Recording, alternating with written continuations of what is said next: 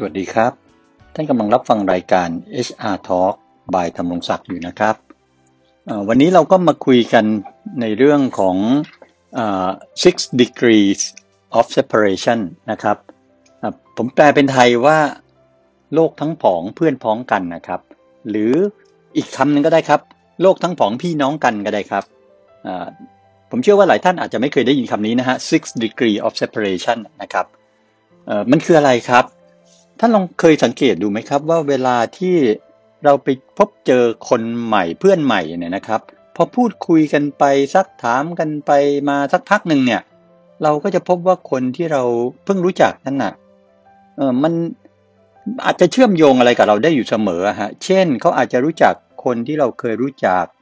เขาอาจจะเคยเรียนโรงเรียนเดียวกับที่เราเคยเรียนมา หรือเขาอาจจะเป็นญาติห่างๆจากทั้งฝ่าย คุณพ่อคุณแม่เราก็เป็นไปได้ การเชื่อมโยงสายสัมพันธ์แบบนี้แหละครับทำให้เราจะเกิดความสนิทสนมคุ้นเคยกันได้เร็วมากกับเพื่อนใหม่นะฮะจนกระทั่งบางคนอาจจะพูดเปรยๆหลังจากคุยกันไปได้ไม่นานว่าแหมโลกมันช่างกลมจริง ๆนะเนี่ยนะครับ การเชื่อมโยงเพื่อหาจุดลงตัวอย่างนี้แหละครับ เป็นที่มาของฝรั่งใช้ศัพท์คำว่า six degree of separation ครับ นั่นก็คือเมื่อประมาณปีพุทธศักราช 2510อะครับ มีนักจิตวิทยาชาวเยอรมันคนหนึ่งชื่อสแตนเล่มิลแกรมนะครับจากมหาวิทยาลัยฮาร์วาร์ดนะครับทำการทดสอบคนในรัฐแคนซัสและเนบราสกานะครับ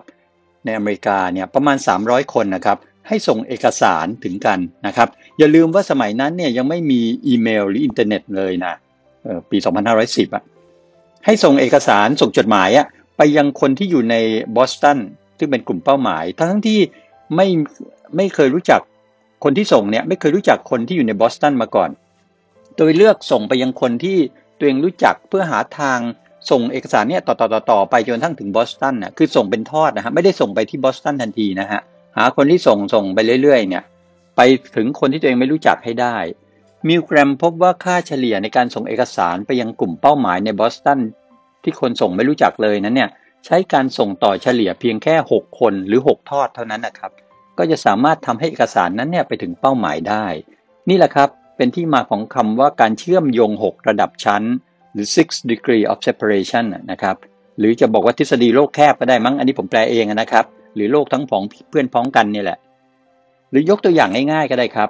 อย่างเช่นใน A เนี่ยอยากจะรู้จักน้องยาย่าดาราหญิงคนดังนะครับ ใน A ก็อาจจะมีเพื่อนในหมู่บ้านกันเดียวกันเนี่ยที่สนิทนะฮะชื่อใน B ใน B อาจจะเคยเรียนอยู่ในโรงเรียน สมมุติชื่อโรงเรียน XYZ กันละกัน แล้วก็เป็นลูกศิษย์คนโปรดของคุณครู C นามสมมุตินะครับ ซึ่งคุณครู C เนี่ยก็มีเพื่อนรักคือคุณครูดีดีด็อกกันเนี่ยนะครับ คุณครูดีก็จะกะเกษียณนะครับ ในอีก 5 ปีเนี่ยคุณครูดีก็บังเอิญสอนอยู่ในโรงเรียนที่น้องยาย่าเนี่ยเรียนอยู่พอดีเลย แถมเป็นครูประจำชั้นของน้องยาย่าซะอีก ดังนั้นเนี่ยใน A ก็จะสามารถเชื่อมโยงไปหาน้องยาย่าโดยผ่านคนที่รู้จักกันถ้าตจะตามตัวอย่างเนี้ยแค่ 3 ช่วงคนเท่านั้นเองนะครับ หรือพูดง่ายๆกลับกันก็คือ ถ้าใน A ไปพบกับน้องยาย่านะฮะแล้วก็พูดคุยกันได้สักพักหนึ่งเนี่ยก็จะสามารถเชื่อมโยงกันได้ว่าอ๋อน้องยาย่าก็รู้จักใน B ใน B ก็เป็นเพื่อนของใน A ซะด้วยเห็นไหมฮะเนี่ยสามารถจะเชื่อมโยงกันได้ ดังนั้นเนี่ยตามทฤษฎีนี้แหละครับ จะบอกว่าเราอะสามารถเชื่อมโยงไปหา คนที่เรารู้จักกันเนี่ยไม่เกินแค่ 6 ช่วงคนเท่านั้นเองครับ ซึ่งเรื่อง six degrees of separation เนี่ยยังเคยถูกนำไปสร้างเป็นละครบรอดเวย์เมื่อปี 2534 ด้วยนะฮะซึ่งแต่ว่าก็เรื่องของทฤษฎีอันนี้ของมิลแกรมเนี่ยก็ไม่ใช่ว่าจะมีทุกคนเห็นด้วยนะครับ มีคนที่คัดค้านชื่อคุณจูดิตไคเฟลนะครับ นักจิตวิทยาจากมหาวิทยาลัยอลาสกา in แฟร์แบงค์นะครับ ไปดูงานที่มิลแกรมทำเอาไว้เนี่ยนะครับ คุณไคลน์เฟลด์ก็พบว่าเอกสารที่ส่งออกไป 300 ฉบับนั้นน่ะ มันมีอยู่ 29%เท่านั้นแหละครับ ที่ส่งไปถึงเป้าหมาย ค่าเฉลี่ย 6 ช่วงที่บอกมานั้นเนี่ย คิดมาจากเอกสารที่ส่งไปถึงเป้าหมายแค่ 29%เท่านั้นเอง ไม่ได้คิดจากเอกสารที่ส่งออกไปทั้งหมดเนี่ยเห็นไหมฮะก็ก็จะมีการแย้งกันในเรื่องข้อมูลนะครับ แต่จริงๆแล้วโอเคฮะถึงแม้ว่า คุณจูดิตไคเฟลจะโต้แย้งเรื่องทฤษฎี 6 ระดับชั้นของคุณมิวแกรมก็ตามเนี่ยนะครับ อันนั้นคือยุคของเรายังไม่มีโซเชียลมีเดียไม่มีอินเทอร์เน็ตใช้อย่างทุกวันนี้นะครับ ซึ่งบอกได้เลยว่าในยุคปัจจุบันเนี่ยสื่อออนไลน์โซเชียลมีเดียกำลังเข้ามามีบทบาทในชีวิตประจำวันมากเนี่ย ทุกคนมีสื่อสารพัดชนิดอยู่ในมือเนี่ย ผมว่าเราสามารถจะไปถึงเป้าหมายหรือคนที่เรารู้จักร่วมกันเนี่ย หรือการติดต่อเนี่ยเร็วกว่าหกช่วงคนเยอะฮะอย่างเช่นวันนี้เนี่ยถ้าท่านอยากจะรู้จักกับวิทยากรชื่อดังคิวทองสักคนหนึ่งเนี่ยคงไม่ใช่ผมนะครับ ก็ท่านสามารถ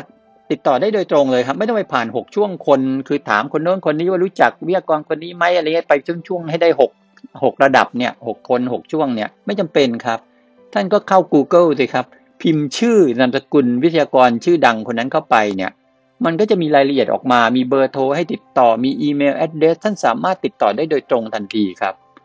หรืออีกอันก็ได้ ถ้าท่านรู้จักเพื่อนใหม่ในวันนี้เนี่ย ท่านก็แค่พิมพ์ชื่อนามสกุลเขาเข้าไปใน Google นะฮะ หรือใน Facebook อะไรก็ได้ มันอาจจะปรากฏชื่อรายละเอียดของเพื่อนคนนี้นะ แล้วท่านก็สามารถเชื่อมโยงได้ทันทีด้วยนะ ซึ่งวันนี้เนี่ย โลกมันก็เลยแคบลงอีกเยอะนะฮะ เพราะนั้นเรื่องของ six degrees of separation เนี่ย ก็เลยถือว่าเป็นวิธีการเชื่อมโยงโลกให้มันแคบลงเมื่อยุคก่อนที่จะมีโซเชียลมีเดียครับ แต่ว่าในยุคนี้มันก็ไม่จำเป็นขนาดนั้นแล้วนะฮะเพราะว่าโลกมันแคบลงมากแล้วครับ ยังไงก็ตามเราสามารถใช้สื่อออนไลน์เนี่ยทำความรู้จักกันได้ง่ายได้เร็วกว่ายุคก่อนเยอะนะครับ วันนี้ก็เลยนำความรู้ในเรื่องของ six degree of separation นะฮะซึ่งผมว่ามันก็คงจะกลายเป็นตำนานต่อไปนะครับ มาเล่าสู่กันฟังนะครับ วันนี้ก็คงมีเรื่องมาคุยกันเท่านี้นะครับ